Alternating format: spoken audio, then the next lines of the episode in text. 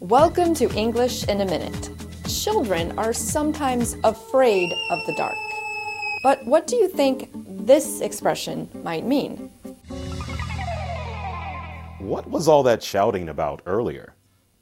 Kim and Craig broke up, but they still have to work together. Problems.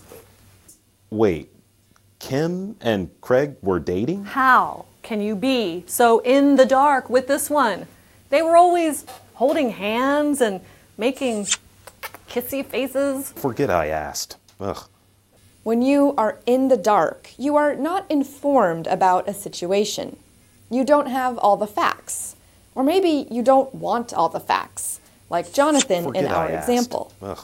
But you can also be kept in the dark on purpose by a friend, company, or government. And that's English in a minute.